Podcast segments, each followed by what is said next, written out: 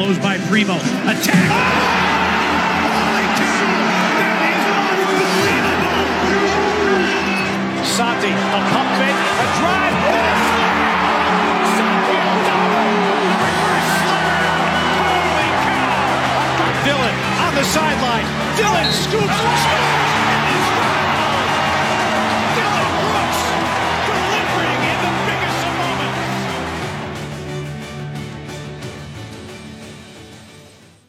各位球迷朋友们，大家晚上好，我是秋末，欢迎来到这一期的孟菲斯灰熊球迷播客。这一期呢，我们是非常高兴请到一位新嘉宾，就是球盲老师。球盲老师先给大家打个招呼吧。哎嗨，大家好，我是球盲。球盲老师其实是一个偏向数据研究的球迷或者说博主，对，因为我我我现在觉得呃还是不要随便称别人为博主，是吧？我感觉好像有些老师不太喜欢这个称呼，啊嗯、我是也是在微博上去看别人转发的球盲老师的微博，后来发现确实在数据分析，特别是进阶数据的使用方面，有自己独到的一些看法，也是输出了自己的呃非常多的内容，包括他也有自己的电台，这个我们在这期录完之后也会把链接放在这期的评论区，大家可以去关注一下。嗯，我有一个问题啊，想问问球盲老师，你为什么会起这个名字去？包括你的电台叫球盲电台是吧？啊，呃，就你为什么会起这么一个奇怪的名字呢？嗨，就自嘲嘛，这个 有点娱乐精神嘛，也没什么别的原因。其实一开始就是看那个什么虎夫什么的，感觉球盲太多了，想吐槽一下。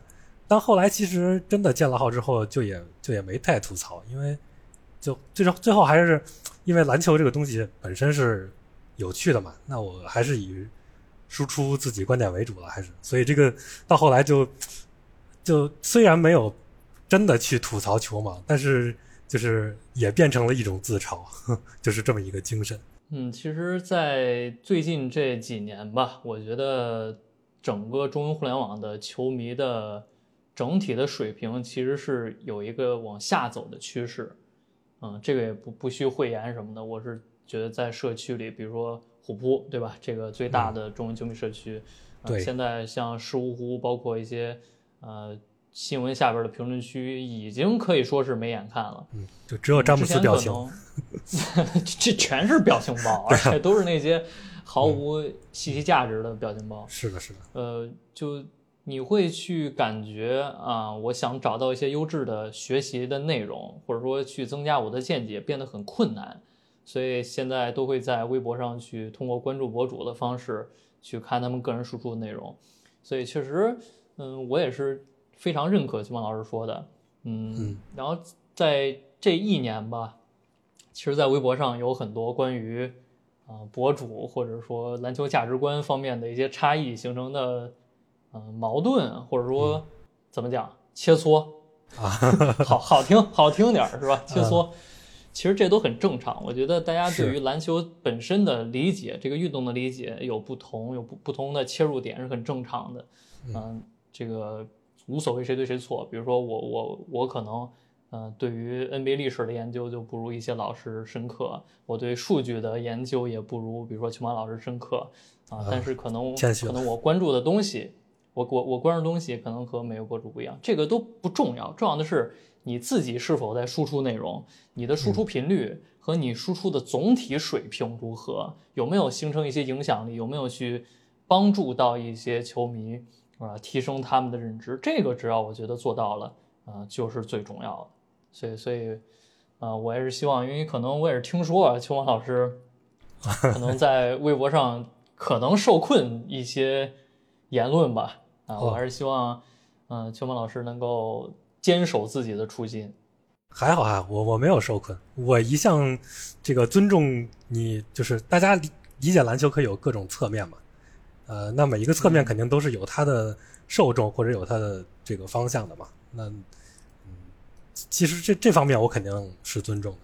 呃，为什么第一期上来没聊灰熊呢？因为我觉得秋芒老师也是我今年新认识的一个老师啊。他之后应该如果有机会的话，我会多次邀请他来到我们电台去分享。因为我们这个电台之前请到的嘉宾基本都是灰熊的死忠球迷啊。我是希望能够增加一些非灰熊球迷的视角啊，但是有有自己独到的见解和认知，能够从一个所谓的中立球迷视角去去给一些看法。因为如果比如说我一个赛季，可能我上赛季看了灰熊全部的比赛，我可能对于一些球员的认识，我认为已经呃非常到位了，但是可能仍然是有局限。这个是这个播客真正的价值。嗯，对，所以今天。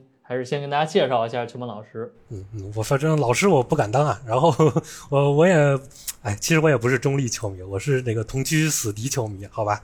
呃，独行侠球迷。我一会儿要好好的黑一下灰熊，好吧？行。那么我们就进入这一期的播客的正题。首先是一周梗概啊，在过去的一周，也就是本周，灰熊是拿到了一胜两负的战绩，分别是主场输给热火。主场输给爵士啊，还有今天凌晨客场，呃，顶住了快船四星快船，不容易反扑，最后是把取得了赛季第二场胜利。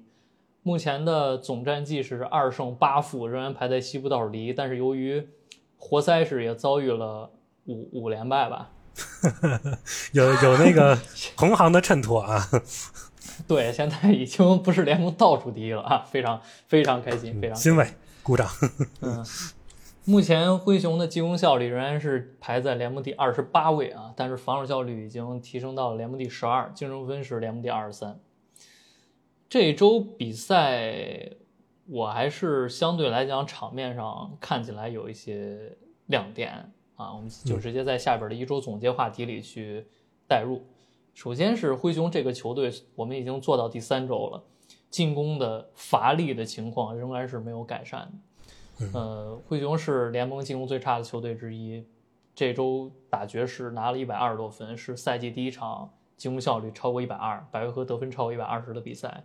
啊，其实，在目前这个联盟的进攻水平来看，百回合得一百二十分这个效率也称不上什么顶级进攻。但这个对于灰熊来讲已经是非常难得了。啊，当然得不了分和很多核心球员的伤病有关。啊，也和角色球员这些可能甚至今天像吉利亚德是发展联盟水平的球员，他都被迫顶上首发，那么这个球队的进攻差也是没有办法。哎，这我觉得这个吉尔亚德其实，呃，我可以打断吗？你随时打断，随时打断。哦，我说我觉得这个吉尔亚德好像打的还可以，就感觉像个小泰厄斯琼斯，你你有这个感觉吗？对，就这种球员就很稳，身体优势没有，就纯靠脑子。嗯，而且他防守好像纪律性也还不错，然后进攻他有一手定点三分吧，然后传控确实是有两下子，但是你你自己持球投的射程好像不太够，所以嗯，怎么就是就是他身材要矮嘛，所以就是小小琼斯嘛。因为因为基利亚德在今年夏联和季前赛。打的时间相对要多一些，他其实就干一个事儿，就是控场发牌。他个人的进攻是非常非常少，几乎是仅限于投呃完全空位的三分球，自己持球像只有一米七五，甚至啊，今天听这个孔阳宇宇哥在解说的时候说他只有一米七三，这个我没有细查啊，就这个身高，这这这个身高体型其实完全攻不了框的啊，没有侵略性，所以他就是纯发牌。那么这样的球员。呃，今天在面对这种级别的对手的时候，其实表现是相当令我感到吃惊的。嗯，我觉得他签他是捡到了，这肯定是比双向值太多了。因为呃，当然，但就看这个小样本啊，嗯，这个还是不错的球员，可以顶上来用一用。因为毕竟还是有空间能力嘛。我觉得灰熊现在 还是挺缺空间的。他这这个球队本来其实就缺空间嘛。你像上个赛季。人都在的时候，他也不是什么空间特别好的队。那个小贾伦投射也挺不稳定的。那这个赛季那就更差了，而且肯纳德开赛还有点失常啊。不过今天是投回来了。这个确实没办法，因为上赛季或者说过去两个赛季，灰熊在西部都排在第二，他们的进攻看起来是联盟前十前五，但其实主要是靠大量的前场篮板、二次进攻堆堆量。对堆出来的进攻效率，其实他们的一攻命中率是极差的。嗯，对，首发首发就有两到三个球员是完全没有射程。这个也是球队特点吧？因为毕竟你靠莫兰特的话，开发肯定也是没问题的嘛。那你靠这个以以量取胜，而不是以质取胜的这么一个路线，也是肯定是可以接受的。因为毕竟你防守这么棒，已已？经不错了。其实我问好多灰熊球迷，就是老老灰熊球迷，从从 Core 四时代，呃，兰多夫他们那个时代看过来，就说这两年灰熊进攻已经很厉害了。对，那那个时候那个双塔在里边，而且那个时候小加也还没射成，嗯，对，确实也也挺挤的。嗯，不过啊，嗯你说你说，啊，我说这个灰熊今年进攻烂，肯定我相信大家一点都不意外了，对吧？因为你你缺了一个呃唯一进攻核心嘛。因为你像我觉得，呃，灰熊损失了莫兰特，可能比独行侠损失了东契奇还严重嘛。因为你你像独行侠损失了东契奇还有欧文来开发，然后这个队是你没了莫兰特之后，下面的第二主攻手可能就是像贝恩这种，他是挺靠有无球结合来开发进攻的。对而且其实还有一个损失，亚当斯我觉得也挺被低估的，因为就亚当斯，咱们不说他防守啊，防守因为其呃，其实上个赛季他在这个护框篮板方面也是一个生涯比较好的年份，但是其实他进攻方面也是很重要的。他到了灰熊之后是练出了一手呃侧影嘛，然后你在没有莫兰特的情况下，其实然后你的副攻手又都是这种呃不能大量持球的，呃或者说以以往的履历没有大量持球的，然后那那像这种能做一些策应的人，其实就更重要了。而且他呃前场篮板也一向是联盟最强，所以其实可能虽然说顶上来的像那个阿尔达玛，然后毕尔曼是吧，然后都都还不错吧，但是我觉得可能亚当斯的技技能点对于没有莫兰特的灰熊还挺重要的。非常非常重要。嗯然后我看那个，我看球我就觉得，哎呀，贝恩已经尽力了，真的尽力了。太尽力了，嗯他这个赛季挡拆挡拆比重增加了好多啊，而且完成度也不差啊，还是带不动，太不容易了。就一会儿也会应该是在红榜里去再提到贝恩。啊、我觉得这周的比赛看下来呢，进攻倒不意外，因为现在我我在上期的播客最后就说，我下一周对于战绩完全不 care，我就是想看看贾文杰克逊和贝恩能不能维持他们上一周的，就是两个人都是场均二十六分以上这个输出、啊。那么这周看来贝恩是做到了，所以这个就不错。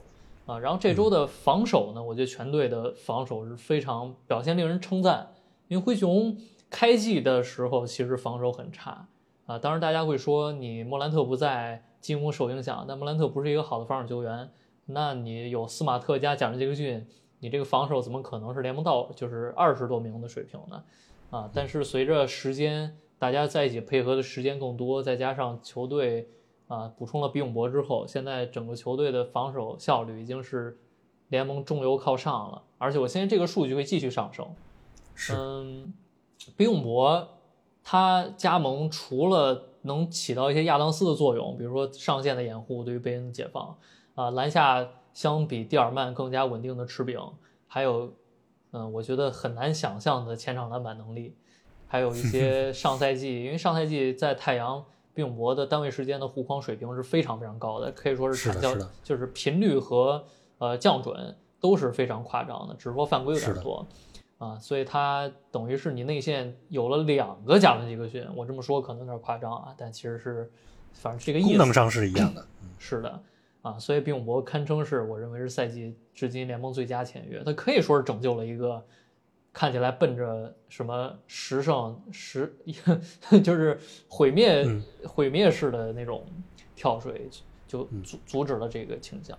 对比永博，我觉得防守一向是可靠的嘛，他进攻有点烂，但是防守就像刚才秋末说的那个护框，上赛季打了一个超级大年，很牛逼。然后我觉得灰熊的防守不用担心的，我相信灰熊仍然会是防守强队，就是即使在你缺了这这么多人的情况下，还有还有一个克拉克没法打了，对吧？嗯那克拉克什么时候复出啊？嗯，应该是不会早于莫兰特复出。对，因为因为他是受了个重伤嘛，而且是赛季挺靠挺靠后的时候受的嘛，哎，也挺可惜的。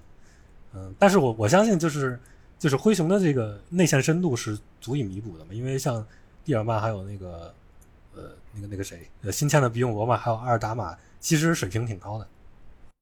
主要这人一个个，这 都都不能打，就就很难受。是是，就就是伤病猛于虎嘛，那没办法呀。上赛季的这个，哎，我还是喜欢叫小牛，是吧？那都、啊都行都行。就跟上赛季可能小牛是差不多的。上赛季小牛是不是也是受伤病影响比较大？都都有吧。我觉得赛季中做交易之后失衡也挺也挺重要的，因为就后面就没防守了嘛。你内线一个伍德呢，要要啥防守啊？伍德、鲍威尔，对吧？然后克莱伯这还防啥呀？不防啊。嗯，主要是把把这个电这个芬尼史密斯给送走，我觉得这个啊，对对对，嗯，讲的是跑题了，跑题了。咱继续跑聊回去。题跑题跑题。呃，今天赢下快船这场比赛，我是看了全程直播的。这个我今天看了好多群，我感觉大多数人根本都没看。所以这个比赛，灰熊球迷，如果你没看，赶紧找录像，绝对让你感到振奋。呃，不仅仅是比赛赢了这个结果，更多是过程。就是这场比赛怎么讲呢？首先，纸面实力不用讲，完全劣势。呃，在比赛中呢，不管从第一节到第四节，从常规时刻还是到关键时刻，其实灰熊的哨子相对来讲是这个裁判的吹吹罚是比较偏快传的，特别在一些出界球的吹判上。嗯，而且在第二节和第四节，威少、曼恩和乔治这个阵容连续两次打出了接近二十分的高潮，就是净胜二十分的高潮，但是最后居然能顶住。我相信灰熊球迷是不会有人想到的啊，所以尤其是贝恩，贝恩在特别是第四节中后段被追平反超之后，连续站出来三四个回合单打得分。啊。从我的个人的视角来看，我觉得贝恩真正是实现了一个从所谓的能能不只是角呃不只是射手啊，不只是射手这样一个角色，变成了一个真正的很全面的得分手。对。是的，是的，嗯，你像他他那个挡拆持球，这赛季呃是百合百合和七点七次了嘛，上个赛季只有四点五次，对这个其实说明了他的一个变化，而且这个得分率并没有降，所以嗯就我觉得这个应该是挺令灰熊球迷振奋的一件事。非常非常振奋。就上赛季就就已经开始有这个迹象了，然后在季后赛打湖人的时候有两场三十加啊，今年季前赛打得也非常好，就这个是你能看出一个非常清晰的进步的轨迹。是的，而且其实我们说这种超级射手，往往就是你投射太好了嘛，往往会带一点那种呃持球投的这种主攻能力。嗯，但是其实真的要转化也没有那么容易。你像强如比如说克雷这种人，他也不是说能正经去用持球方式打主攻还能保证效率的。但是贝恩这个赛季借着这个莫兰特的缺席，他真正做到这一点，我觉得是很不容易，就是确实牛逼。对我每期都在吹贝恩是吧？这期还是还是得吹，没办法，你现在这队里就是吧，就用用用那个篮球评分标准来看，你现在队里有两个全明星水平的球员，可能贝恩这个赛季，我认为虽然说 EPM 这些一体化数据目前还没有出来啊，但我相信等第一个月出来的时候，他肯定是联盟前二十的水平，啊、他就是已经在打出全明星水平了，我我我觉得这个是哪怕在两年前灰熊球迷可能都想不到。嗯他 OVPM 也不低嘛，对吧？这个数据也可以看，而且增了这么多球权，这确实很牛逼。然后我觉得其实今天还有一个挺令我就是站站在灰熊球迷角度上振奋的事情是，肯纳德好像投回来了。对他连着准了四场比赛，嗯，就是因为就是如果赛季前让我就是分析灰熊这个球队的话，我会对肯纳德还挺寄予厚望的，因为这个人其实就大家都知道他投射好，但是可能没有意识到他投射有多牛逼，就是至少在我自己的评分体系里，就是我自己做这种像产效结合的这个对射手的结合投射难度的这种评价里，他可能是联盟第一射手，就是单论投射，他可能甚至比库里还强。就空位不丢嘛，空位不丢。对呀、对呀、然后就是他投篮超出预期的那个，呃，超出预期的值是百分之十几啊，对，太可怕了。啊，这个去年在呃交易来到灰熊之后，当时带领灰熊全员大幅度提升三分频率，就是嗯因为去年在亚当斯报销之前，灰熊是一个三分低产低效的球队，就投的少也不准。然后在坎纳德来之后，三分球频率一度是同期联盟前十，我觉得非 非常夸张，因为你其实没有那么多资源去去撑起这个出手的，但是可能就是啊，肯纳德一个人太准了，然后大家哎哎，嗯。我都投投一个试，对他这个技能点对于灰熊来说还是挺需要的。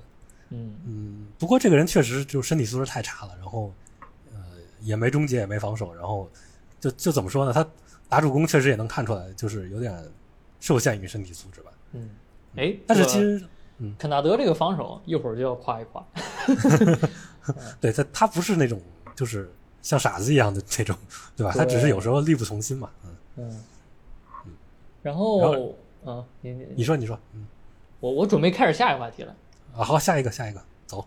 啊这个话题其实可能很多灰熊球迷都不知道，呃，就是中国的灰熊球迷可能都不知道啊。我我这周写了一个是否该启用基基杰克逊了。呃，基杰克逊是今年休赛期四十五顺位的新秀，一个两米零六的四五三四四五前锋啊，摇摆人，才十八岁，在大学是一个非常低效的单打手，呃，大学的三命中率是百分之三十九，嗯，他还有跟什么教练啊、队友之间，就是直接明面接受记者采访就喷啊，喷教练、喷队友这种 非常不光彩的履历，所以说这个人其实当时选秀大会选完，会用专区的球迷对他的评价不高，啊、但是我是比较喜欢这个球员，第一是他这个体型太好了。呃，两米零六，呃臂展长，有运动能力，这不是现在联盟非常喜欢的这种锋线啊。然后他能投三分球，投篮信心非常好，在夏季联赛展现出了一些全面的身手啊，不管是自己持球突破，还是定点投三分，还是还是打一些很很有限的低位，呃，特别是防守的轮转意识。当时我是这么形容，我说有一球他本来在呃右侧底角去盯那个三分射手，先是啊、呃回收篮下去协防罗迪漏掉的人啊、然后对方突分突分到四十五度，再从篮下飞到四十五度去扑三分，就他在一个下联比赛里能够这么玩命的去防守，是给我非常深刻的印象。那么这个基杰克逊在今年常规赛至今是只打了一分钟比赛啊，基本就是在灰熊下属的发展联盟哈索队一直打。但是随着球队出现了伤病和战绩的跳水，在推特上有很多的灰熊球迷和博主请愿说：“哎，要不要我们把基杰克逊召回啊？啊，这个让他去打一打，反正你战绩都差成这样了，你你多输一场无所谓，练练新人嘛。”呃，最近三场比赛，基杰克逊分别砍下二十五分、三十二分和二十二分，三场比赛三分球二十六中十三，百分之五十命中率。所以，如果你现在去推特上去去刷打这个基杰克逊的话，你就会看到很多人在讨论，哎，我们要不要把它是吧弄回来？它是不是比拉拉维亚强啊？它是能能能去补充永博呀，能补充蒂尔曼的这个作用啊？就非常多相关的讨论。所以这个我我就是把这个话题放在这儿，就是我觉得可可能会去启用基杰克逊，因为吉利亚德也是发展联盟水平，他本来是二今年灰熊的第四控卫，前三控卫是莫兰特、斯马特和罗斯，他正常来讲是完全没有机会在常规赛上场的，但是由于嗯太多的伤病，他都被直接提到首发了，所以基杰克逊嗯不是没有机会，嗯不是没有机会。啊，不过我觉得杰克逊，我是觉得还不太现实了，因为，嗯，是发展联盟是是这几场打得不错，但毕竟样本还是太小了嘛。那，呃，当然，如果说他真的说发展联盟就是这个水平，那我觉得，呃，试试也无妨。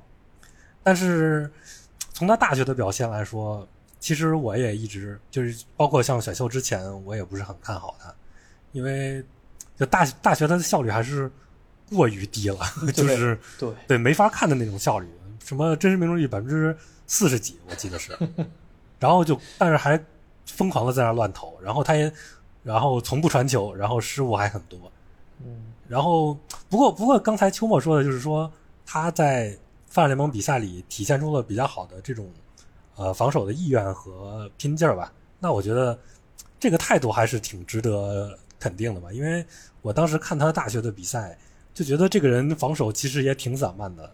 嗯然后，当然他运动能力不差，就是算不上多爆炸，但是肯定是不差。再加上体型这么好，肯定是有一个上限在的。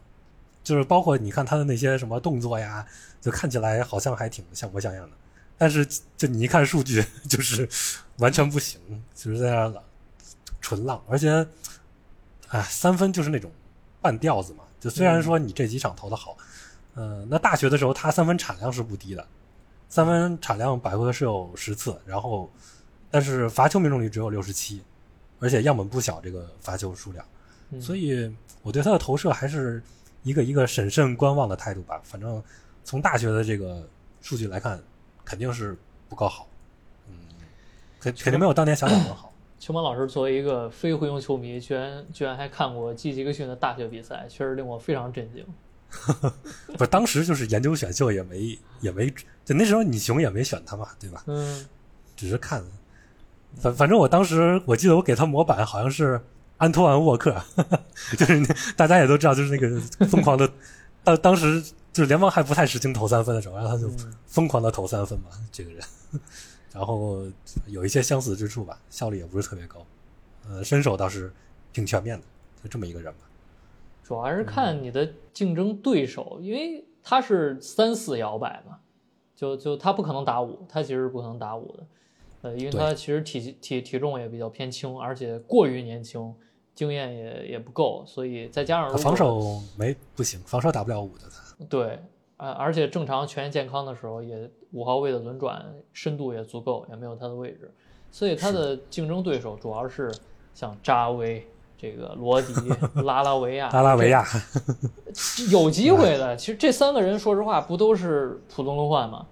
然后歪瓜呃你裂枣啊，这个扎威那么瘦，罗迪太胖了，然后拉维亚白人，而且经常受伤，是吧？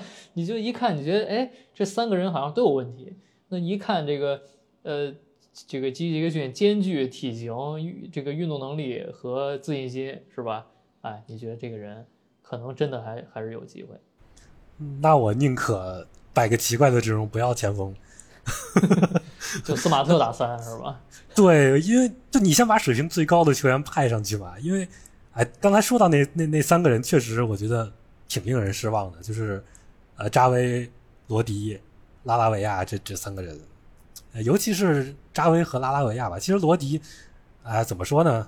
本来也没有空间嘛，然后可能大家期待值我觉得没有那么高吧。呃放在我们第三方球迷的角度啊，但其实像扎威这种，哎，就是没什么进步感觉，就哎这赛季这赛季还行吧，至少是能打出点数据了，是吧？这这个效率没有，呃，这个还是可以理解。这之前是啥也没有，他这是 三分不到三成，这你怎么打呀？作为一个侧翼，哎，没事儿。主力轮换里三分球三成以上的好像也不多。好惨呀！这哎，然然后拉拉维亚这个人就是，哎，就本来进联盟之前觉得他是一个那种挺多才多艺，可以当副攻手的人嘛，然后结果第一年进联盟就是 USG 只有十一，就是嗯 不怎么碰球，然后也不准，然后到第二年好像就是赶鸭子上架增了增产，然后但是这三分投的什么玩意儿啊？不是他，他跟罗迪大学的时候命真实命中率都有百分之六十啊，我记得。对，这俩人是非常准的主攻手。就是大学的时候，我觉得确实，像像罗迪，可能他会因为像这个体型啊或者打球风格会受到一些质疑，但是拉拉维亚可能大家觉得他还是一个比较路子比较正的一个副攻手吧，然后打成这样也挺令人失望的。哎，这个，今天是灰熊播客的正经第三十期，啊，就虽然说是呃发出去是第三十一期啊，但是因为之前是因为有一期拆成了上下两个部分，所以其实正常来讲，今天是第三十期。其实这过去一个赛季，我几乎每一期都在都在都在喷这个 罗迪、扎威和拉拉维亚，所以所以真的真的是，哎呀，我我是第一期来啊，我不知道，我只听过前一期。所以所以所以这个已已经够难受了，是吧？对了，我就不往伤口上撒盐了，好吧？呃，那你就当那个，你就当首轮选了个那个吉尔亚德嘛，对吧？主要是那年选扎威还是跳选，你知道吗？嗯，就就后边还有墨菲呢，哎呀，行了，往事不堪回首。不堪回首，不堪回首。行吧，咱们先进入一周红黑榜的环节。呃，红黑榜呢，这个这个赛季还是延续之前的规定，红红榜黑榜最多不超过三个人，然后最少不限。呃，首先说说我的第一个红榜，我第一个红榜是贝恩，这是他这个赛季第二次上红榜，我觉得应该呃贝恩也在熊猫老师的这周的红榜里。当然，啊，对，因为我我对于贝恩的吹捧，大概是从今年季后赛打完，包括休赛期做四百人的时候，我当时就说，呃，当然可能很多人还觉得他是一个高配首发水平的球员，觉得还是一个呃更，就是一个弱一点的副攻手，还是一个很多人还在用一个所谓的射手的标签去去去概括他，但其实他上个赛季最大的进步就是在挣脱所谓的射手的这个范例，所以是啊，在季后赛打出产量，在常规赛哎，在季前赛打得非常游刃有余，包括到目前为止，嗯、保持了一个我认为是让我满意的产效和表现。嗯，贝恩在本周三场比赛场均二十六加四加六加一点七次封盖，呃，命中率分别是四十一、三十七和七十三。其实这个本周命中率是偏惨的啊，偏惨的。我在 BBR 是找不到这种就是三场四场连续比赛去计算真实命中率那个那个东西啊，所以呃我我自己算的比较慢，所以我就只把三投命中率给列出来，但也很惨，嗯，不过还是保保证了产量。这个赛季打到目前，贝恩场均二十六加五加四加一点六段加一帽，真实命中率百分之五十七。这周打爵士三十七分，打快船二十七分，嗯，就很稳定嘛，就很稳定。对就这周就第一场打热火拉了，但是打热火那个真那个球队是吧？啊，你你本来打挡拆就不是你最擅长的事儿，然后对方还有还有还有这个阿德巴约这个联盟最强的杀死挡拆的内线球员，有有换防，有有联防，这个就有点 对，我觉得打热火这种防守，对于目前这个灰熊还来讲还是太超纲，所以但是在后两场比赛打爵士、打打快船，贝恩都是交出了极其出色的表现，特别像今天打快船，嗯、第四节那一波，我就说在前三节的时候，贝恩已经有一个接近二十分的产量了。当时我觉得我看那个比赛直播，我觉得他每一球都在拆炸弹。嗯，他这两场比赛都使用率都不低。是的，就就就现在外线纯指着一个人打，因为你的后卫后场搭档是斯马特和基利亚德呀，对基利亚德是完全没有个人进攻能力的，然后斯马特最近的进攻状态越来越差，所以等于是贝恩要吃去，别说有无球兼备，他这个赛季的三分球空位频率，呃，受助攻的频率基本都是生涯最低的，就他需要自己去开发，啊，那不得不。对，然后还要顶着联盟，就是那你像快船的体型，一到四号位、一到五号位的体型都多大呀？啊，乔治、伦纳德这种级别的锋线防守人，所以在这种情况下，他居然能交出啊二二十七分，包括关键时刻单打的表现，我我我已经没法再说了。尽力了，太不容易了尽力了。，尽力了。嗯，那么我有一个问题问问球曼老师，就是你以一个中立球迷的视角，你这几年你对于贝恩的认知有没有一个怎样的改变？就是贝恩这个人选前，其实我也就关注他嘛。嗯、他其实大学的时候就是一个那种，其实就是射手标签嘛。然后大家会觉得他的那个身体素质差一点，然后呃可能不足以胜任 NBA 的这种呃不管是攻防两端吧，可能都适应不了。但是他到了 NBA 之后，第一年就适应的很快嘛。其实就是如果不是灰熊选了贝恩，小牛据说三十一位要选的，相当于截胡了。对这这个是真的吗？是是是，应该是，反正我反正我听说是这样。然后，呃，他第一年其实就超过可替代水平了嘛。那其实这个对于新秀就很不容易了，就你一年可能超不过十个人能到就是可替代水平的，就是新秀，就其实其实就给大家很大的惊喜了。然后，呃，到了后几年的话，就就这四呃这四年吧，然后他是呃持球比重连年增加嘛，然后呃而且防守其实也不差，因为他防守作为一个这种强壮型的防守人，他呃对位能力不错，对吧？然后弹性也还可以，力量不错。那嗯，然后再加上这个进攻端有射术打底，然后呃还在进步，那就是一个准至少是个准全明星级别的球员了吧？所以、怎么说呢？就你可能呃在选秀的时候会觉得这个就是他的上限，然后结果他就真的打出来了。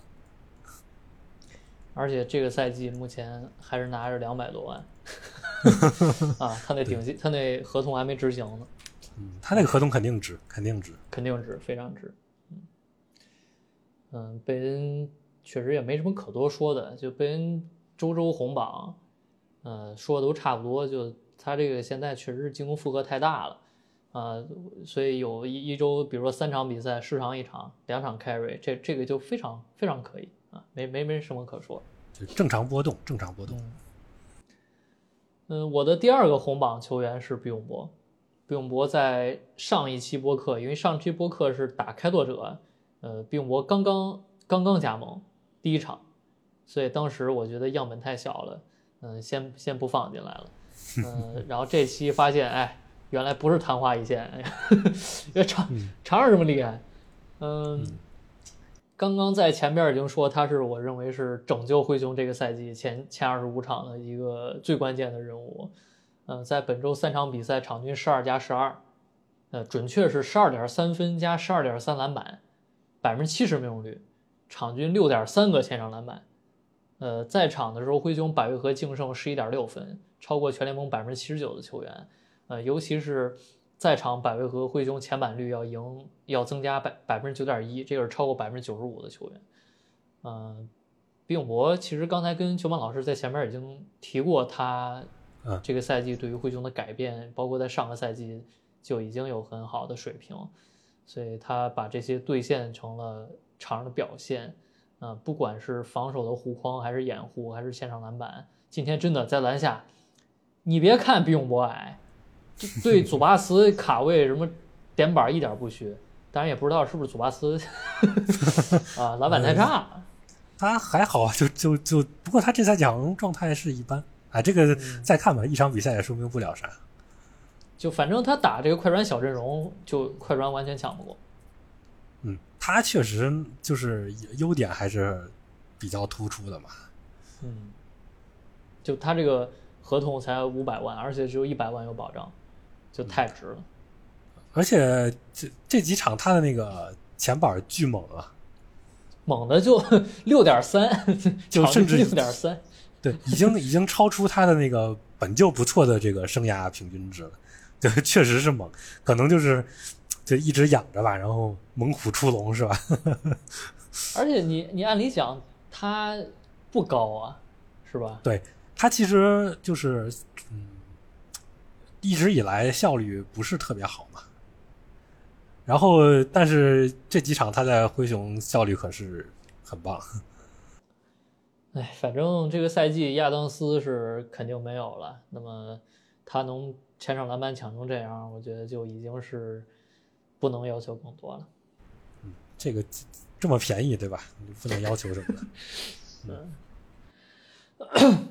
呃，接下来是我的最后一个红榜，是肯纳德同志。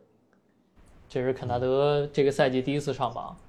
嗯，他过去三场比赛场均十三点三分，三分球命中率百分之五十五，依稀让人感觉上赛季那个灰熊的肯纳德又回来了。呃，今天特别是打快船，由于全队转移球非常的耐心，嗯，所以肯纳德得到了很多出色的半空位或者说空位的机会，肯纳德几乎是没有错过的。嗯，而且刚刚在聊肯纳德的时候，说防守不好嘛，确实防守不好，但是这个赛季 肯纳德在场灰熊百回合少丢六点八分，对手有效命中率降低百分之六点四，没法解释，就是他打开拓者、是吧？赛季第一场胜利，那场比赛第四节他是在场打了十分钟，你其实是根本不可想象，因为坎德是一个绝对的防守漏洞，他防不了任何球员，就单防防不了任何球员，也提供不了任何的协防，也就他完全没有任何防守端的正面的影响力，但是他居然能打十分钟，而且那场比赛就是开拓者居然就是进攻断点，所以这个只能说运气太好了。这个样本小也说明不了啥嘛，这个再看就是了。哎，就跟那个奎克利前两这两年在尼克斯一样，是吧？百回合对面就投不进三分，啊，对，这有时候就对，有时候就是运气嘛。你你做分析的时候也是要把这个运气平衡回来再再做的嘛。其实，嗯，但是肯纳德这个人，其实我会期望他能多多打一些主攻，或者至少说半半主攻的这种开发。就比如说他多跑跑无球掩护，对吧？然后甚至像那个就是像像蒙克，对吧？像科尔特那样打打手递手啊，然后甚至有一些主攻就是挡拆开发什么的。因为你现在这个这个开发能力如此贫瘠，然后毕竟肯纳德在活塞的时候其实也是打过挡拆的，我觉得可以试一试。这点儿，这点我我倒我我其实不太去指望他去开发，因为第一是正常来讲，这个球队这这个外线莫兰特和贝恩这两个人，再加上斯马特，已经可以足以覆盖整个后场的是这个出手的开发的权限了。就他只需要去对，我说呃我说没有没有莫兰特的情况吧，我我是说，啊，那那我可有莫兰特肯定轮不上。那我觉得可能是受限于自己的身体天赋，遇上稍微防挡拆，呃，对应好一点儿，不管是换防还是夹击，他其实没有什么，没有什么哎，对，就就是投嘛，就是靠投嘛。嗯，对，但但是他其实，在活塞最后一年，其实打了不少挡拆，就是他是因为你你投射能力过于优秀，其实就是呃终归会带来一点那个开发能力的嘛。对，对，但是啊，那可能也会有人说，你活塞是什么队啊，是吧？你在一个烂队里，可能你对方也嗯。不怎么重视你，然后你到一个争冠级别的球队，可能就哎，不过嗯。这些还有漫长的赛季等待我去验证，是吧？没准儿没准儿他之后就就要去承担这个。对，嗯。尤其是在莫兰特回来之前，对，其实其实我在休赛期我聊肯纳德的时候，我说，嗯、他在没有和亚当斯打过一秒钟的情况下，已经投出这么准的三分球命中率了。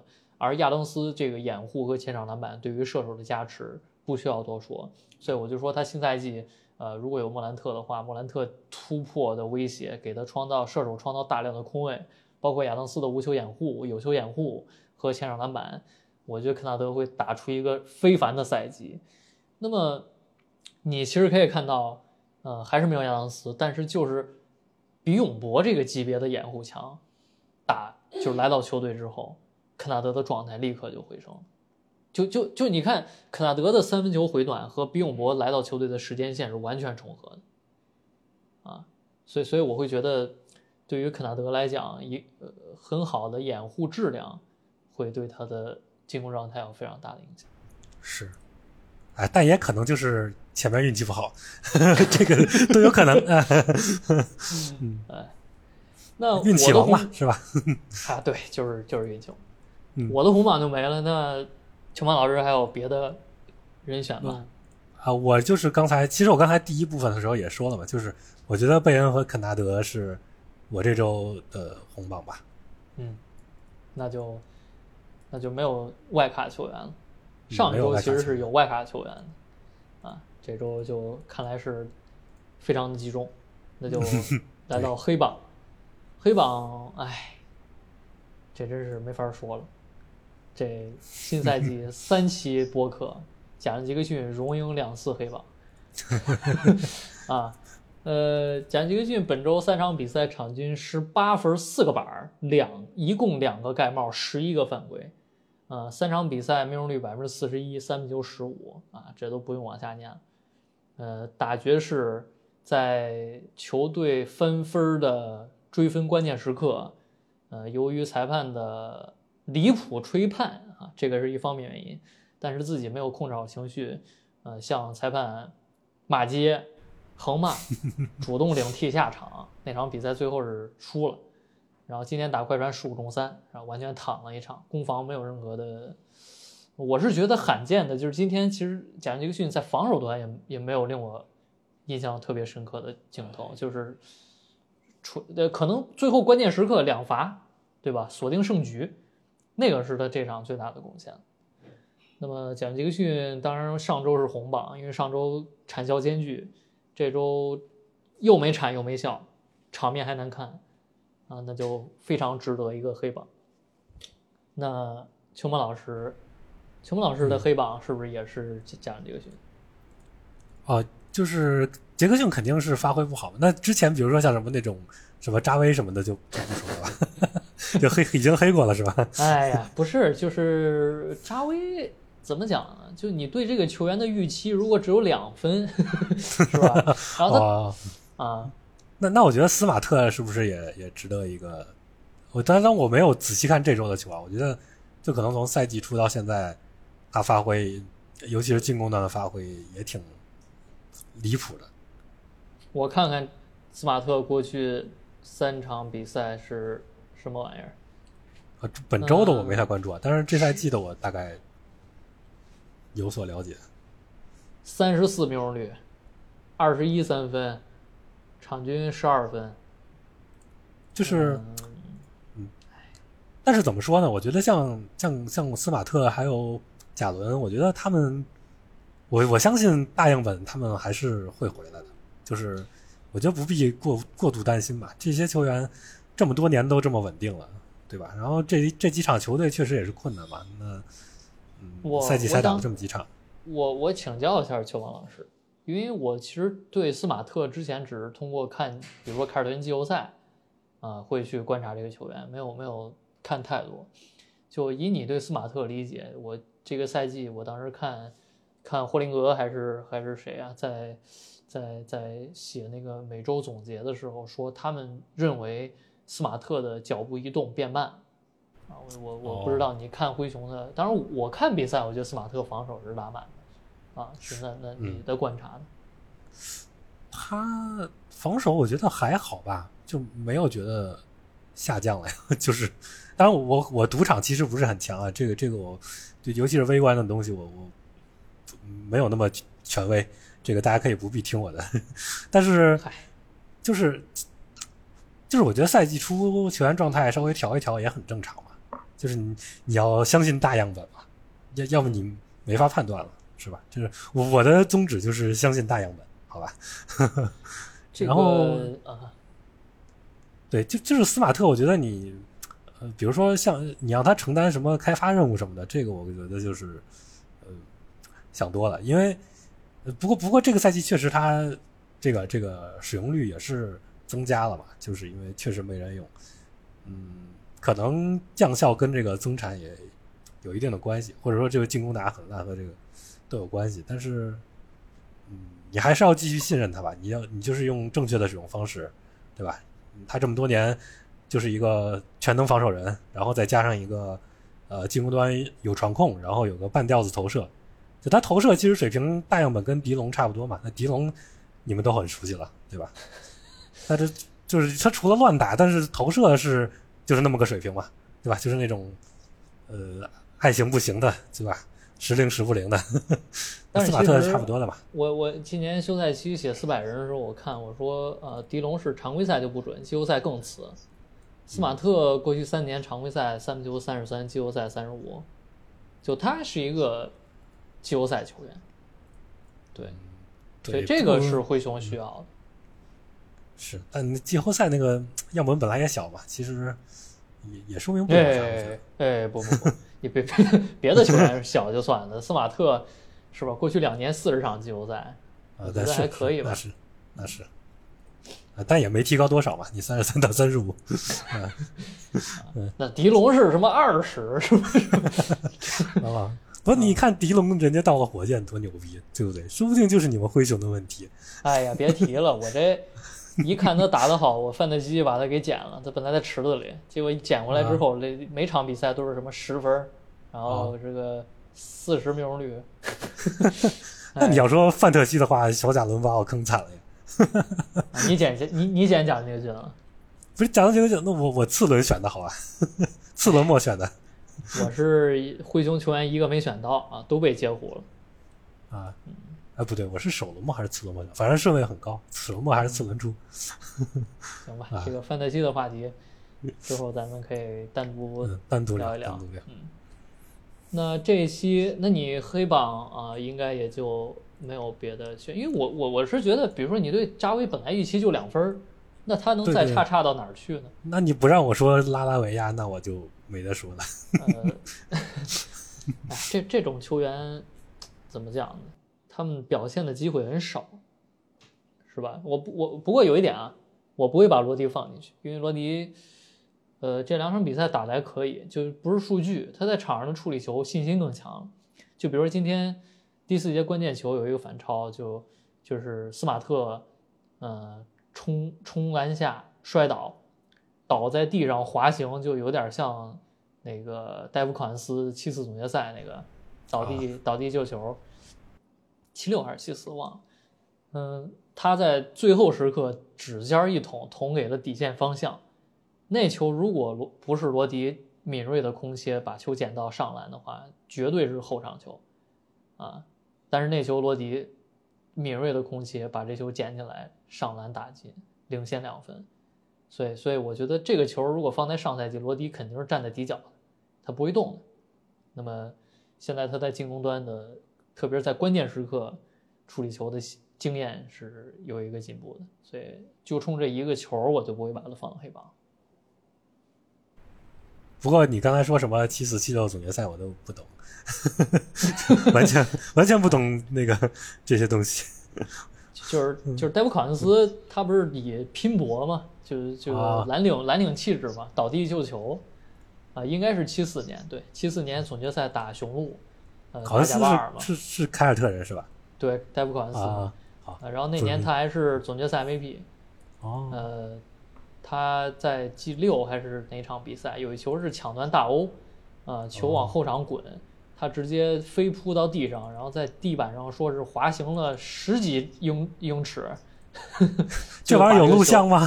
有录像，有录像。你现在哦去，你现在去 YouTube 去搜 Dave Cons 啊，应该就能搜到这个、这个片段，哦这个非常哦著名，我知道我我不知道 YouTube 是什么啊？好吧，展展现他的这个拼搏精神啊。好的，那那这期就说完了。说完了。呃，总结一下，这期很开心，和上一周一样啊，在录制当天赢赢球了，没有没有没有连败 啊，本来都很很险，以为是什么每周都要三连败四连败，所以赢球就是好事儿啊。我们期待球队在攻防两端的面貌能够维持，也非常感谢球王老师第一次做客我们的灰熊播客啊，嗯带来他非常这个富有见解的讨论。啊，是乱说乱说，我这刚才黑灰熊的都是开玩笑，好吧？大家不要喷我，我是球盲，我是球盲。啊，大家也这个想关于高阶数据啊，包括你怎么去用一些数据，哪些数据啊，如果你对数据靠数据来了解篮球有一些想法，但是你还不知道怎么去用的话，可以去关注一下邱梦老师的电台，我也会把他电台名字打在这一期的简介下边啊，当然他也是有微博的。这个大家都可以在这期的评论区简介里去找到啊。嗯、再次感谢邱梦老师的做客，我是邱梦，我们下期呃播客再见。再见。